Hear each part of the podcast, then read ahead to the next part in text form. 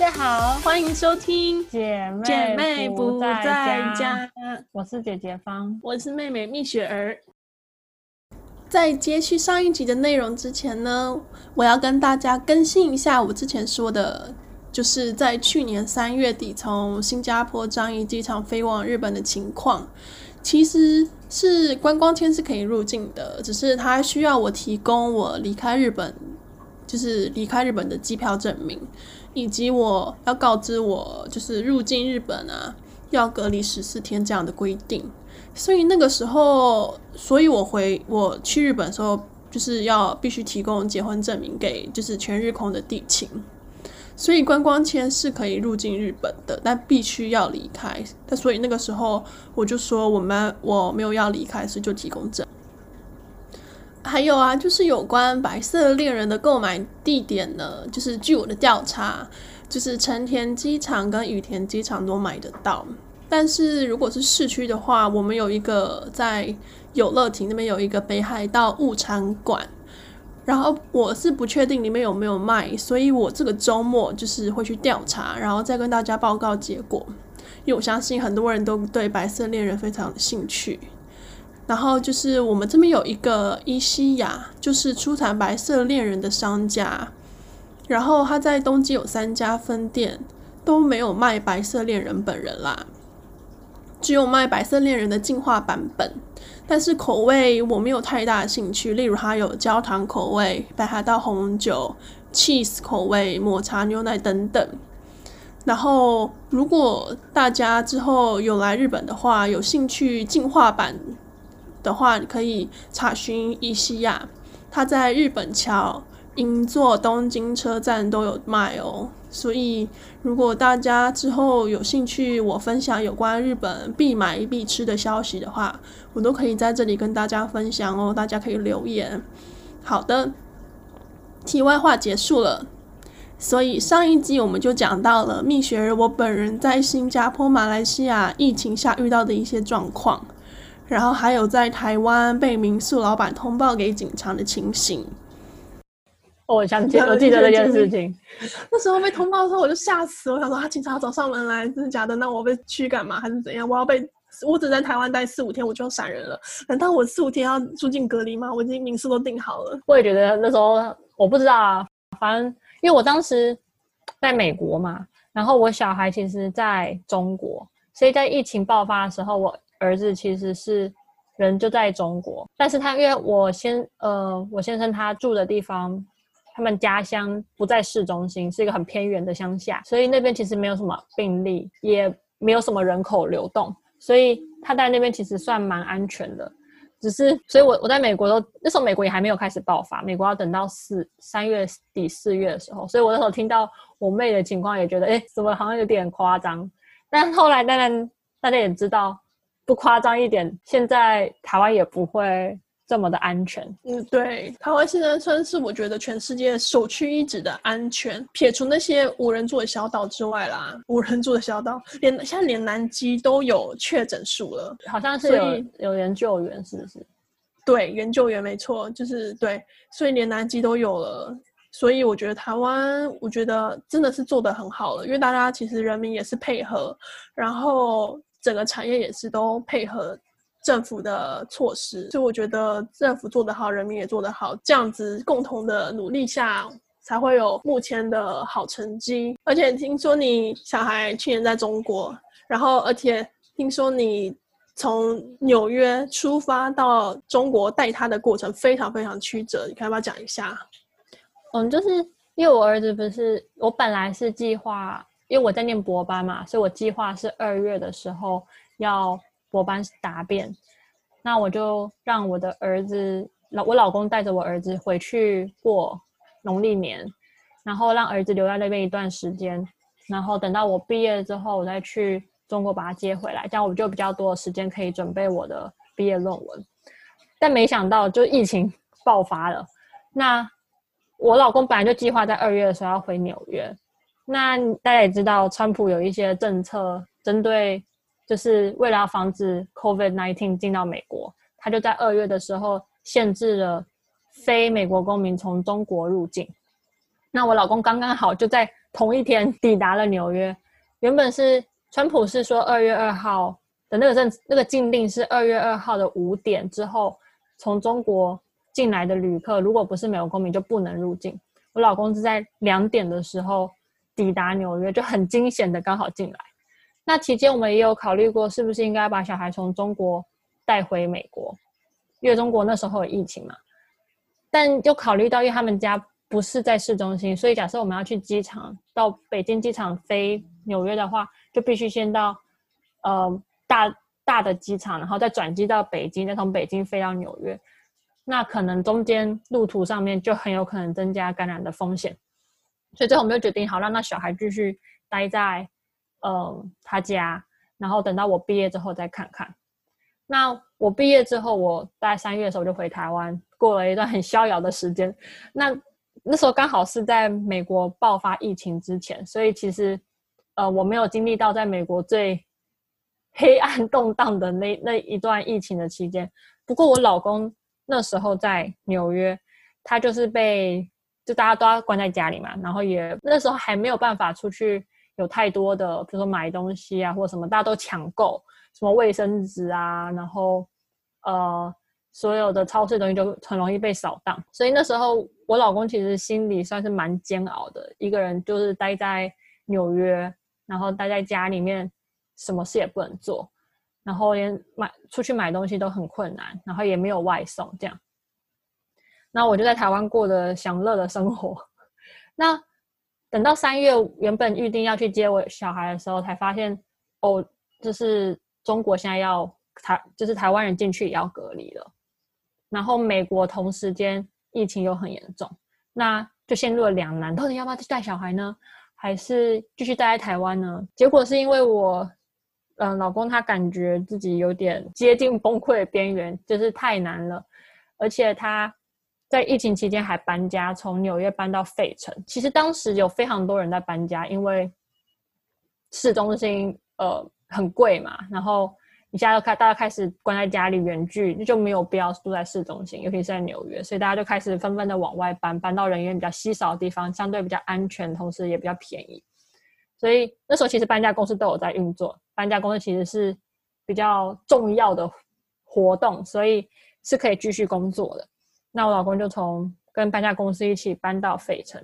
那我就想说，好吧，那我就先不接小孩，让小孩继续待在那，那我就我先回来。费城陪我老公，然后大概等到六月六七月的时候，我们本来在等说禁令会不会什么时候开放啊？太天真了，到现在都还没有开放，所以我们还有同学至今都被困在中国没有回来。那为了要就是在六月我开始工作之后，我还蛮想我儿子，因为我已经半年没有见到他，所以我就在想有什么方法可以让他来美国。那我就打电话给美国的，呃，就是譬如说边境啊，还有。就中国大使馆啊之类的，那得到的答案都是，嗯、呃，因为只有美国公民可以入境，或者是美国公民的父母带他入境，那祖父母是不行的，所以势必我跟我老公有一个人要飞回去把他带来。那因为我先生是，嗯、中国籍嘛，然后大家也知道，川普对于中国有一些比较神奇的政策，他就是可能会检查你是不是带有国家机密出去啊，或是。呃，你入境的时候，你是假设你是拿学生签证的，他很有可能会不让你进来啊，因为他觉得你可能是要来窃取他的资料啊，所以对他来讲风险比较大。那对我来讲就比较没有风险，所以我想觉得好，那我回去带他，我就跟我老板请了假，然后我们就开始看机票。那机票呢是最困难的地方，真的非常困难，因为中国有一个五隔一政策，就是在一周内只能有一个航空公司。飞到一个国家，呃，然后只能有一个航一个航班，所以班机非常的少，然后也呃也同时有很多的中国人想要离开美国。第一是因为有疫情，第二呢是因为有些人签证过期，不能在这边非法居留，所以大家都在抢机票，机票就单趟哦，从纽约飞回上海要四千美金。然后我还只能抢到七月底的机票，我那时候六月嘛，所以我要等，等于等了两个月，我才有办法从这边花四千块飞回去，就等就是很久啊，而且你也不知道飞班班机飞不飞。那时候好像中国跟美国在乔有多少航班可以飞啊，blah blah 的。那最后我的决定就是，好，既然这样，那我先飞回台湾，隔离了十四天，再去飞中国就好了。因为台湾跟中国其实没有五隔一的问题，毕竟他们觉得台湾是 part of China，所以他们不把它算在对外航线，就只是对内。所以台湾飞中国其实蛮多的，好像每周可以有个四五班吧。所以我就决定，好，我先买从美国飞回台湾的。然后我当时买的时候。刚好隔天就有班机，不过不是直飞，是从呃在韩国转机的，所以我就马上买了隔天的班机，然后直接从费城飞到底特律，然后又从底特律转机，嗯、呃，转机到韩国，然后韩国过夜。这时候我就得夸奖一下韩国仁川机场，非常的高级，在那边过夜非常舒适，而且因为疫情 完全几乎都没有人，只有遇到几个人。被滞留的，像我有遇到那种要飞回中国，结果中国不给登机的，因为资料不全。然后而且我记得你有遇到菲律宾人，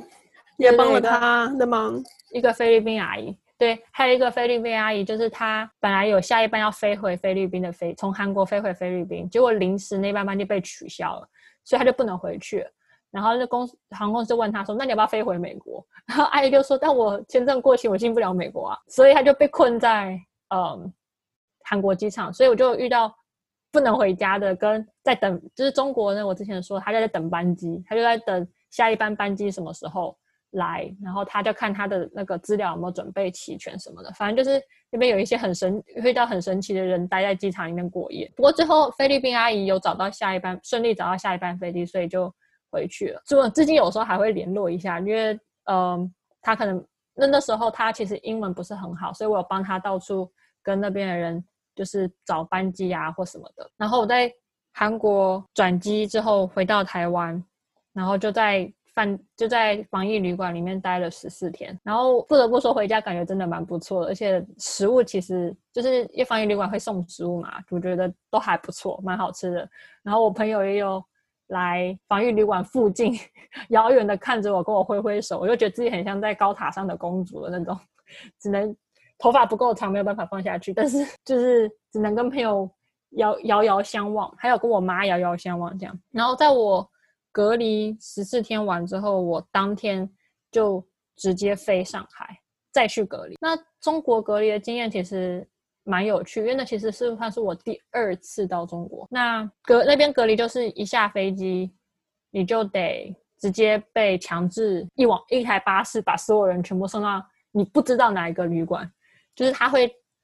当时看当时的那个空房率，然后来决定哦哪一间旅馆有位置啊，然后你们有几个人啊，你就送去哪。所以你是没有办法决定，除非你是上海人，你就可以回家，但那回家还是要申请，就是你也不能随便说哦我现在。我住上海，所以我想回家。你要先跟他们有分什么小区，就你要跟，就可能类似像小社区的概念，你要先跟社区人通报说，哦，我要回去了。那他们评估愿不愿意让你回来隔离。有一些可能会觉得，哦，你不应该回来，应应应该去防疫旅馆。那其实听说好像不容易可以回去，可能必须要有，比如有小孩啊，或是你生病啊，或是你有老人，你才有办法回去。其他就算你。是上海人，也很有可能被送到一起一台车送到防疫旅馆。然后我们当时就是几乎整班班机的人一起送去。那大家很多人都是全副武装。那我这个人是觉得戴口罩跟勤洗手就 很有用的人，所以我其实也没有太多的防备。那大家一起到了，很很不幸的就是我那时候被送到了一个不是很好的防疫旅馆。它不好点不是在于它脏或什么，只是在于它比较老旧，然后设备比较简陋，就是没有太多，而且稍微比较偏远，不过也因此比较便宜。但是它，嗯，就是我觉得他们隔离的方式有点微妙，就是他们好，就是他好像看起来有在防护，但是实际上没有那么多防护。像我在台湾隔离的时候，我就是一下飞机，他们司机会帮我喷。就是行李箱啊，然后让我擦擦手啊，然后就是把计程车弄得比较那个干净、消毒。然后等到到了防疫到了防疫旅馆，他一下他们又会帮你再喷你的所有的东西、行囊啊，还有帮你什么喷喷鞋子、喷喷脚啊、喷喷全身什么弄一下，就是是真的很认真在消毒你这个人。但是我那时候从中国下飞下下飞机的时候，大家就直接走走走，就大家一起上了一台游览车，然后游览车隔壁还有人问，就是有妈妈带小孩肚子饿，还会有人问说，哎，要不要我有食物，你要不要吃？这样，就是其实大家 没有很。担心就是也不是不担心，应该说没有很说还要一定要隔隔很有距离感这样。然后等到我们到了中国，我下榻的那个防疫旅馆，就是走进去大厅，大家就他就说啊，那自己随便拿一支笔呢，呃，把这个资料填一填，然后大家就在大厅里面，我觉得是做表面，在墙上开始写。然后我写完之后，别人还会说，哎，那个笔用完可不可以借我？然后你就拿过去借他，就是就是。你知道他们不会帮你消毒，然后你就在那个大厅里面，大家各自活动，然后小孩开始跑啊什么的。我觉得很多人在表面啦，对，就是就是很怪，你会觉得很违和，有一种很违和的感觉，想说，哎，我不是应该要被当成一个就是洪水猛兽的感觉吗？但大家好像都很随性。不过他们的防，他们的人员穿的就比台湾那个严格很多，他们就真的是全部你只看得到一半的脸，他们会穿那个全身的防护衣，然后会戴。那个护目镜，然后手套，就是就是你只能看到一半个脸。我知道了，所以就是防护的人自己防护的很好，然后你们都是病毒人，所以都没有关系。对，我们就很我们就很随意。然后其实后面还有一些很很微妙的地方，像我们进到我们的饭店，就是就是我们就自己，你交钱完资料，你就他就给你一个号码，然后给你一个垃圾袋，然后就在里面放着所有你。这十四天会用到的什么牙膏、牙刷、肥皂什么之类的，然后还会有一些消毒的东西，就是你每天要消毒你的便便，就是他会给你一些药定，然后你便便完之后你要扔进去，然后把马桶再盖上，让它发发挥作用个半小时、一小时都在冲掉，然后然后你每天还要拿，他会给你一些那个漂白水泡过的布，你每天要擦那个地板，就是好像早中晚都要擦还是干嘛？反正我。有时候擦，有时候忘记擦，就是反正我住在里面，我擦不擦，我觉得应该还行吧。反正就是它会有一些就是这样子的东西，然后他们会有，就是大家可能不知道中国人用，反正用微信嘛，所以微信上面他会就会放一个群组，然后你有问题的话，你就在群组里面直接说哦，譬如说我消毒片没啦，或者是说哦，我想我的呃，我想要什么什么什么之类，可不可以买啊？什么？他们水也不提供哦，就是你就自己上网订。呃，矿泉水，然后你跟他们说，哦，我订的矿泉水可不可以帮我拿？然后他们就会去帮你送。然后他们还就规定说几点到几点他才可以帮你送东西。然后你能订的东西只有呃那种罐装饮料，或者是呃那种包装过的饼干啊，或什么，就是你不能订热食，你不能订就是可就是没有密封的东西。所以呃。像我中间隔离的时候，还有不小心受伤，那我也要自己上网，比如说买。其实，其实我在中国就很难买东西，因为我也没有支付宝，然后我也没有我的微信支付也不能用，因为我没有实名认证，所以就弄得很麻烦。最后只能请在上海的朋友帮我买，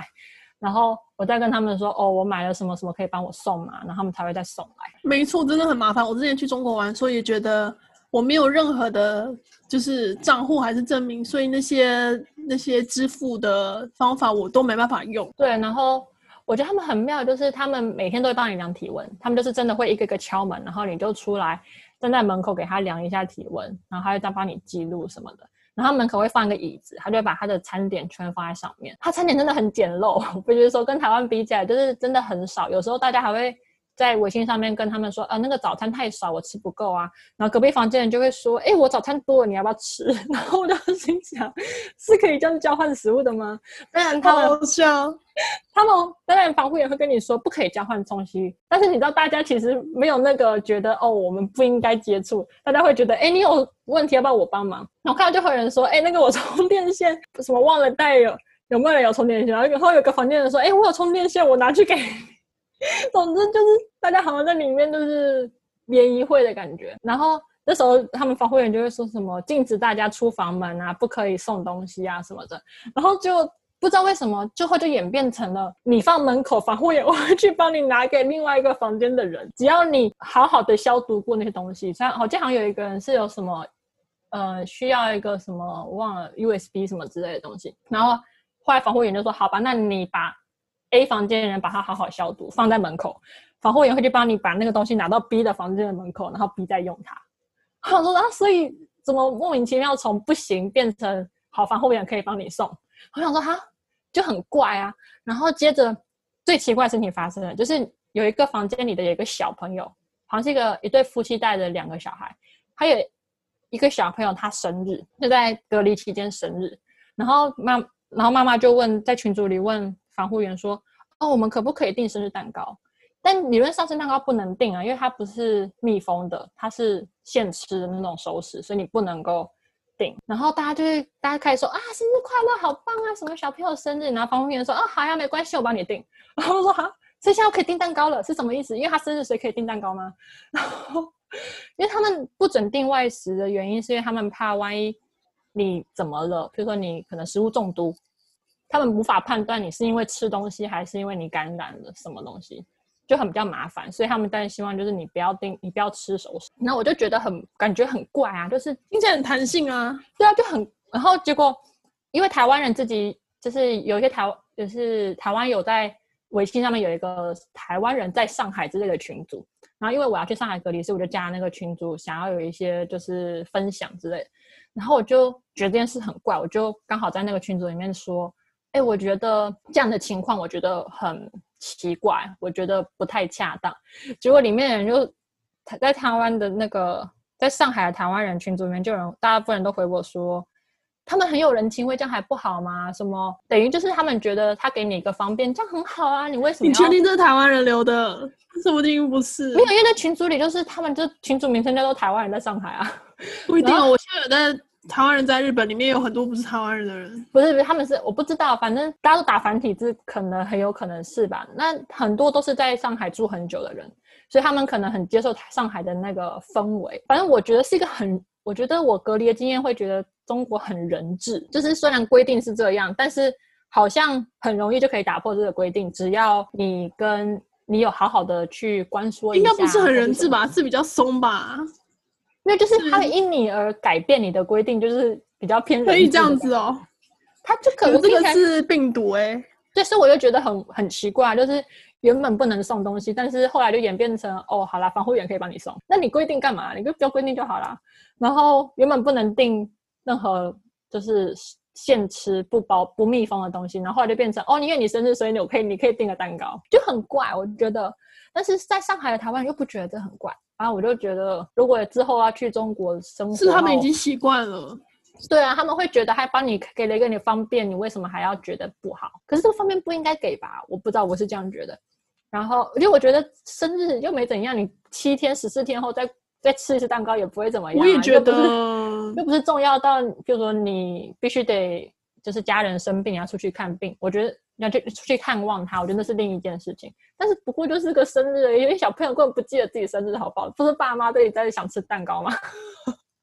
我会这样觉得啦。然后我反正我最后，嗯、就有一些这样子对中国的呃见解，所以就会让我觉得，嗯，以后如果想要去中国生活的话，可能会再想想，而且要翻墙真的非常的麻烦，就是。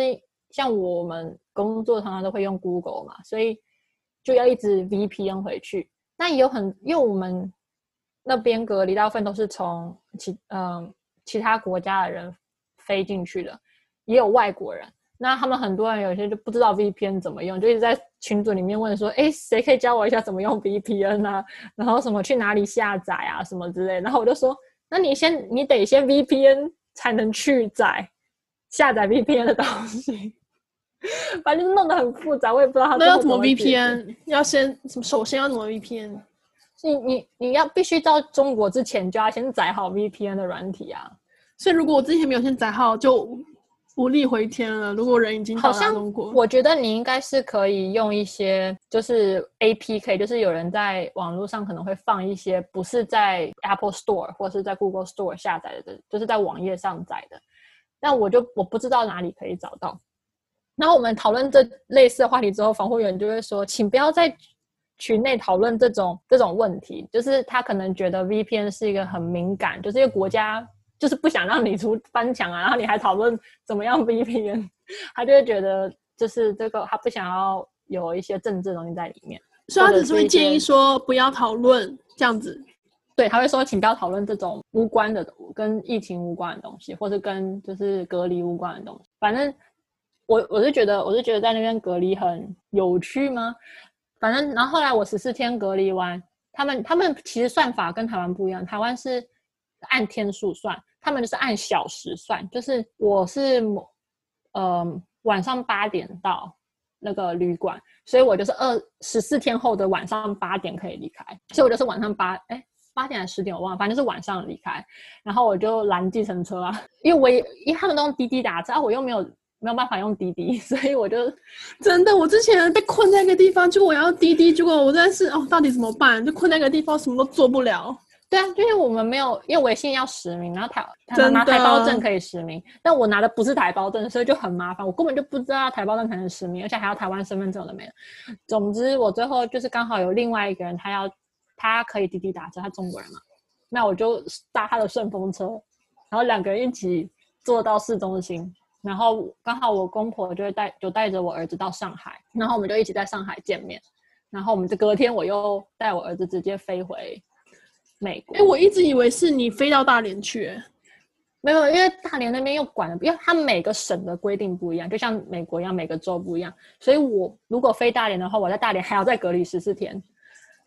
然后到，然后到大连，假设我要进，因为他们家在大连的偏旁边的一个小小城，哎，小城市。那假设我要去那边的话，他们还要通知他们那边的小区，然后再巴拉巴拉巴拉，就很复杂。所以最后就决定好，反正他们在国内，因为我是外，我是对他们来讲不是中国人嘛，所以在里面行动比较不方便，所以他们他们行动会比较方便。不过，因为在中国的话，就是每个人都要有一个绿色码，就是假设你隔离完，你的码就会，你入境的时候是红色，然后等到你隔离完，它就会变成绿色，然后你去一些地方就要显，就要给他们看这个证明说，哦，你没有潜在的危险。所以我儿子跟，这是我一个问题，嗯，你隔离完之后，他会再验一次吗？因为隔离完你没有验，哦、有有有，那你隔离有什么意义？他们要自费验，就是其实有两次验两次，就是你我在机场的时候验了一次。然后，呃，有如果是阳性的话，可能就会被另外隔开吧，我不知道。反正我是阴性。然后等到我们好像隔离十二天的时候，你要自费再验一次。所以我我其实已经做过 N 次的检验了，就是反正这样就两次了嘛。那个检验都是戳鼻子吗？第一，我在机场是戳喉咙，戳喉咙真的非常痛苦，我觉得。然后戳喉咙是什么意思？戳喉咙？我没有被戳过喉咙。它伸到喉咙的。底就是舌头的根部，会让你想吐。我可是你要忍着，因为它就是在它那边，就像鼻子一样，它在喉咙那边狂搓，就是狂，它还要还要把那些分泌的液体弄出来，所以它就一直在那边搓搓搓搓搓。然后你要忍住你想呕吐的那个感觉，然后你反正给它搓个十几秒。我记得好像在好像在旅馆隔离也是喉咙的。不过我回美国，我回美国之后又做了三两三次，美国就是鼻子的。然后，呃，反正我后来带我儿子从中国飞美呃美国，在机上我满机哦，满满满的哦。他们没有隔离，没有隔没有隔间隔或什么的，就是很满很满很挤很挤的坐在一起。然后因为机票太贵了，也是经济舱要四千多呀，单就是单单趟，所以我只好跟我儿子。抱着我儿子坐在一个小小的经济舱里面，我本来因为我本来在想，有可能，呃，机上不会会会有那种空格座，因为为了疫情嘛，我本来以为会这样，所以我本想说，那可能还可以稍微有一些空间，结果没有，超满，满到完全不能动的那种，然后又抱着小孩，他就很可怜，就是想想动，然后又不能动，只能被妈妈抱着，然后吃饭就是你知道两个人，一个人。那个位置已经很小，两个我还抱着一个小孩一边吃饭，还要喂他，然后就是 超崩溃。但是我又没有那个钱买两张机票，所以就觉得好吧，就忍一下嘛。就小孩不用另外一张机票，不到两岁不用，不到两岁可以坐在腿上，但超过两岁就必须要。然后，但是要飞国际的话还是要钱啊，要十 percent 的票价。但如果是飞国内线的话就不用。然后反正我带他。回去，呃，到机场的时候，这次有量体温了。为什么说这次呢？因为我上次从我四月从台湾飞美国的时候，我是入境从洛杉矶入境，进去的时候连体温都不量，就是那时候人也很空。反正我一下飞机，然后哎发现哎都没人呢，我就很快速的过了移民关，然后他就只是就你要写一个证明说哦我好像没就是我没有症状，但他也不收走，我不知道为什么我要写。反正他叫我，他们就发一张表叫我写，我写完之后他们也不拿，然后也不量体温，我就过了。然后我只花了二三十分钟，我就我就进我就进美国了。但是这一次我带我儿子回去的时候，他们就管的比较严。那时候是已经七月了嘛，然后他们就是大家都要排队量体温啊，量完体温，他们好像会有一个记录。然后因为我儿子是美国公民，所以我们就可以排在美国公民的那个区域，然后。我不是之前有说，舅舅父母可以带小孩回去嘛，所以我还特别带了出生证明，就他也没看呢、欸。我想说，哎、早知道就让我公婆，可能可能年纪看得出来我是妈妈吧，所以所以他就直接让我，他也没有问我什么，他就直接叫我把我的护照拿给他，我我把我的签证拿给他，他看看他说，哦，好，就进去吧，然后我就进去了。然后进去呢，因为看到美国护照就觉得没问题吧？没有，可通常宝宝你要证明你要证明小孩跟父母，这这证明我是他真的父母啊。我有可能、啊、可能他不怀疑你啊。对对对，就是他不他看起来就是不怀疑你，看就是妈妈吧。因为其实我们还要另外写，啊、我们还要另外写一张纸，就是父亲同意我带小孩，单独带小孩，因为他们有些会怕小孩被被某一个父母某一方拐。骗啊，或是呃强行带走啊，所以其实如果不是父母双方一起带小孩，你还要另外填一张单子。然后我们也我们也有填那个单子，就是几号到几号，谁谁谁同意让谁谁谁带这个小孩，就是要有一个切结。最后也没用上，不过带着还是比较好。那我们进美国之后，哎，当然也不用隔离啊。他当然是说建议你隔离，但是我们其实搭了火车，就我们先搭了，嗯、呃。哎，我们糟糕糟糕，你太糟糕！没有没有没有，他也他也不会问你啊，就是你你出了那个，你一旦入境美国就是入境了，然后他也不会管你接下来要干嘛。当然，我们因为我们不会开车，所以我们当然没有办法从纽约三号怎么样到费城，最快的方式就是搭火火车。所以我们当时是先从机场，我们本来想要搭。Uber，但是我忘记为什么没有。我们最后是搭地铁，地铁有从纽约到费城哦？没有没有没有，地铁到火车站啊，火车站。Amtrak，对，我们是，对，我们是搭，对，我们搭地铁。地铁上其实人蛮少，那大家也都戴口罩。那我们当然有戴口罩，所以我们就是戴着口罩，然后呃，我我会我都会随身携带消毒液。如果就是我们碰到。地铁上任何东西，我们都会手会消毒，然后我们就这样到了，嗯，到了纽约市中心搭火车，然后就先吃，因为那时候晚饭时间，我们就先去个餐厅吃了个晚饭。哎，没有没有没有，我们没有去餐厅，我们就只是买了东西，然后在因为餐厅那时候说是关门的，就是不能内用，所以我们是买了食物，然后在等候车等火车的地方吃。然后大家都有戴口罩啦，然后，然后我们再上火车，那个火车就比较快，一个小时就会到到费城。然后到了费城之后，我们在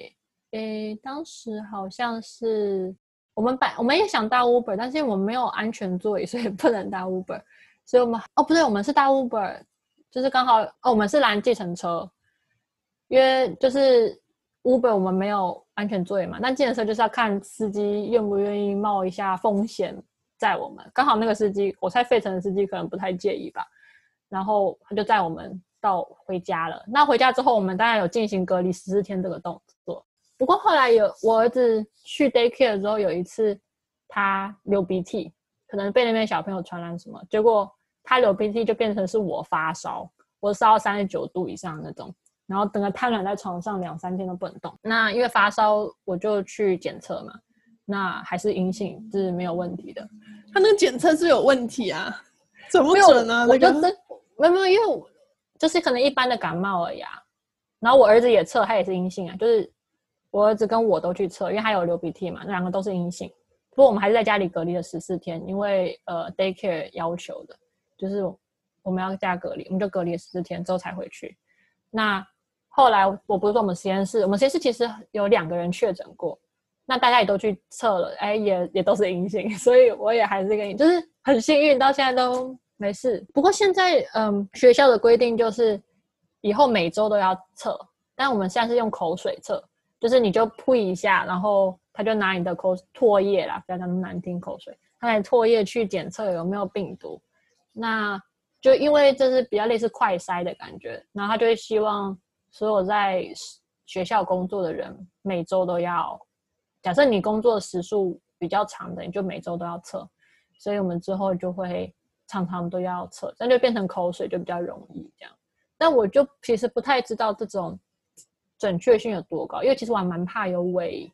阳性，因为一旦我有伪阳性，我又得隔离十四天。我 现在觉得我是隔离 Pro 了，就是对隔离很有经验。然后还有你真的是耶。还有对那个做检测这件事情，非常的哦，就搓个鼻子嘛，反正不是。哎、欸，其实搓鼻子我真的很怕哎、欸，因为其实我现在可以大家小小跟大家分享一下我对搓鼻子的阴影。就是我之前去在新加坡的时候去曼谷玩的时候，我在其实，在新加坡的时候，我因为病毒感染，但是我那时候是在清理我原本那个房间的。冰箱，然后里面有一些霉，然后我就是在清的时候，然后没有戴口罩，那我就一吸，那个时候是还没有那个病毒的时候，是二零一九年的年年中的时候，然后那时候我就是吸，然后我真的很明显感觉到有一个东西进入我的鼻子，然后鼻腔，它就卡在那里，我就心想说完蛋死定，这一定就是某个霉菌，然后卡到我这里，然后要蔓延了，就果不其然，我那天晚上就开始发烧，发烧了两一个礼拜哦，然后我那时候就还是已经。订好要去曼谷的那个机票，然后就没办法取消。就我在曼谷的当地就是进了急诊，然后就他就戳我的鼻子，戳超级痛啊，狂戳，真的是我搓鼻子的阴影。要把东西戳出来哦，还不是？他就是要检测你是，他是问我说有没有去过什么什么东南亚，呃，不是东南亚，还是什么非洲？因为他说怕是哦某一个疾病，那种我不知道，反正就是某一个东西。然后他就担心会是那个，但那个时候是还没有 COVID-19 的时候，嗯、然后他就戳戳戳我的鼻，戳到。这个爆哭哎、欸，因为太痛了，然后检出来的话就是哦病毒感染啦，然后我就是整个曼谷的行程加华加华新整个行程全部都是我都是瘫软累，然后每天咳到我都没有法睡觉，因为我是咳到我就是咳到我就是没办法睡觉那种咳，就整天都在咳。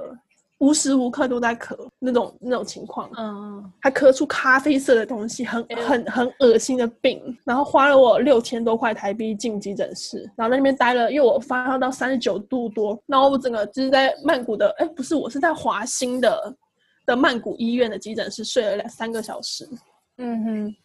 这是我的惨痛的搓鼻子经验，哎，你真的很常去医院呢，